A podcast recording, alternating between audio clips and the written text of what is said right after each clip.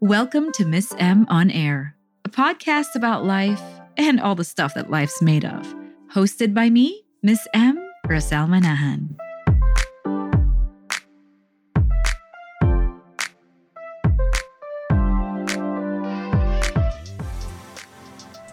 Hey guys, it's me, Rosel, Ms M, and I'm so glad to be back. I think it's been 2 months since my last podcast, or over 2 months.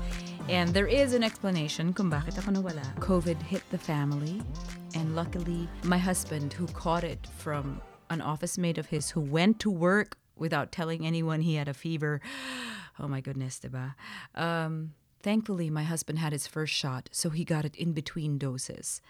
And so this is not to make light of those who have lost family and friends and loved ones because of the virus, but, you know, I'm just so grateful that we were able to surpass this really, really, really stressful time in our lives relatively unscathed. We're okay.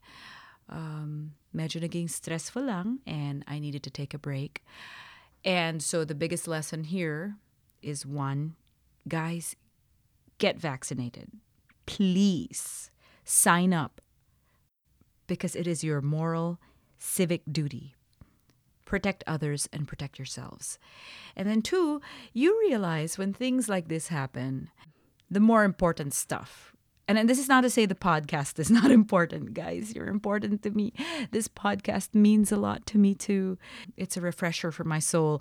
But more urgent matters had to be attended to. At yun muna yung tinutukan ko, which is why I had to take that almost 2-month break. And now we're going to be talking about peace. This is going to be a very simple podcast. It's just something easy, something relaxing. As I ease back into getting into the groove of things, na-realize ko kasi pagka meron tayong ginawa at galing tayo sa matagal na pahinga, mahirap din yung papasok ka ng biglaan eh. So this is going to be something light, something that's going to help you relax, and something to think about. I want to tell you a little something about peace because it's what I've been looking for, or it was what I was looking for in those months that I was very afraid and worried that something might happen to my family. And I'm sure you too feel that at times. Nararamdaman niyo rin yung nalulungkot kayo or naguguluhan kayo, and you just want that peace of mind. So I turn to the classics today, and just think of this podcast as a way to relax and calm your mind. And so today, we're reading Peace by Khalil Gibran. The tempest calmed after bending the branches of the trees and leaning heavily upon the grain in the field. The stars appeared as broken remnants of lightning, but now silence prevailed over all, as if nature's war had never been fought. At that hour, a young woman entered her chamber and knelt by her bed, sobbing bitterly. Her heart flamed with agony, but she could finally open her lips and say, "O Lord, bring him home safely to me. I have exhausted my tears and can offer no more. O Lord, full of love and mercy, my patience is drained, and calamity is seeking possession of my heart. Save him, O Lord, from the iron paws of war.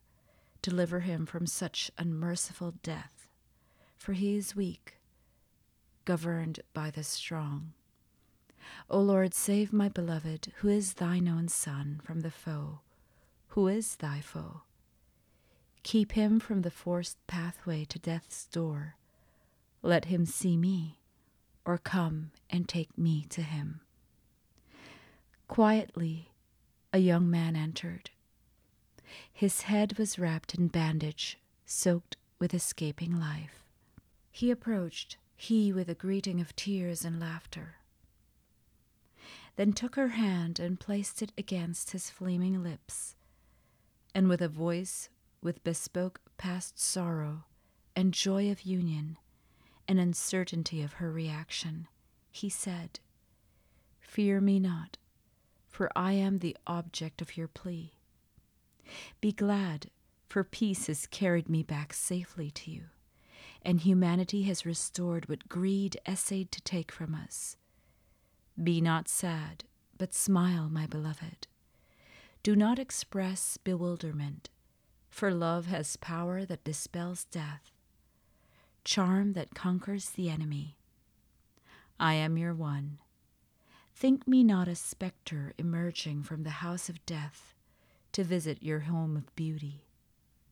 Do not be frightened, for I am now truth, spared from swords and fire, to reveal to the people the triumph of love over war. I am word uttering introduction to the play of happiness and peace." Then the young man became speechless, and his tears spoke the language of the heart. And the angels of joy hovered about that dwelling, and the two hearts restored the singleness which had been taken from them. At dawn the two stood in the middle of the field, contemplating the beauty of nature injured by the tempest.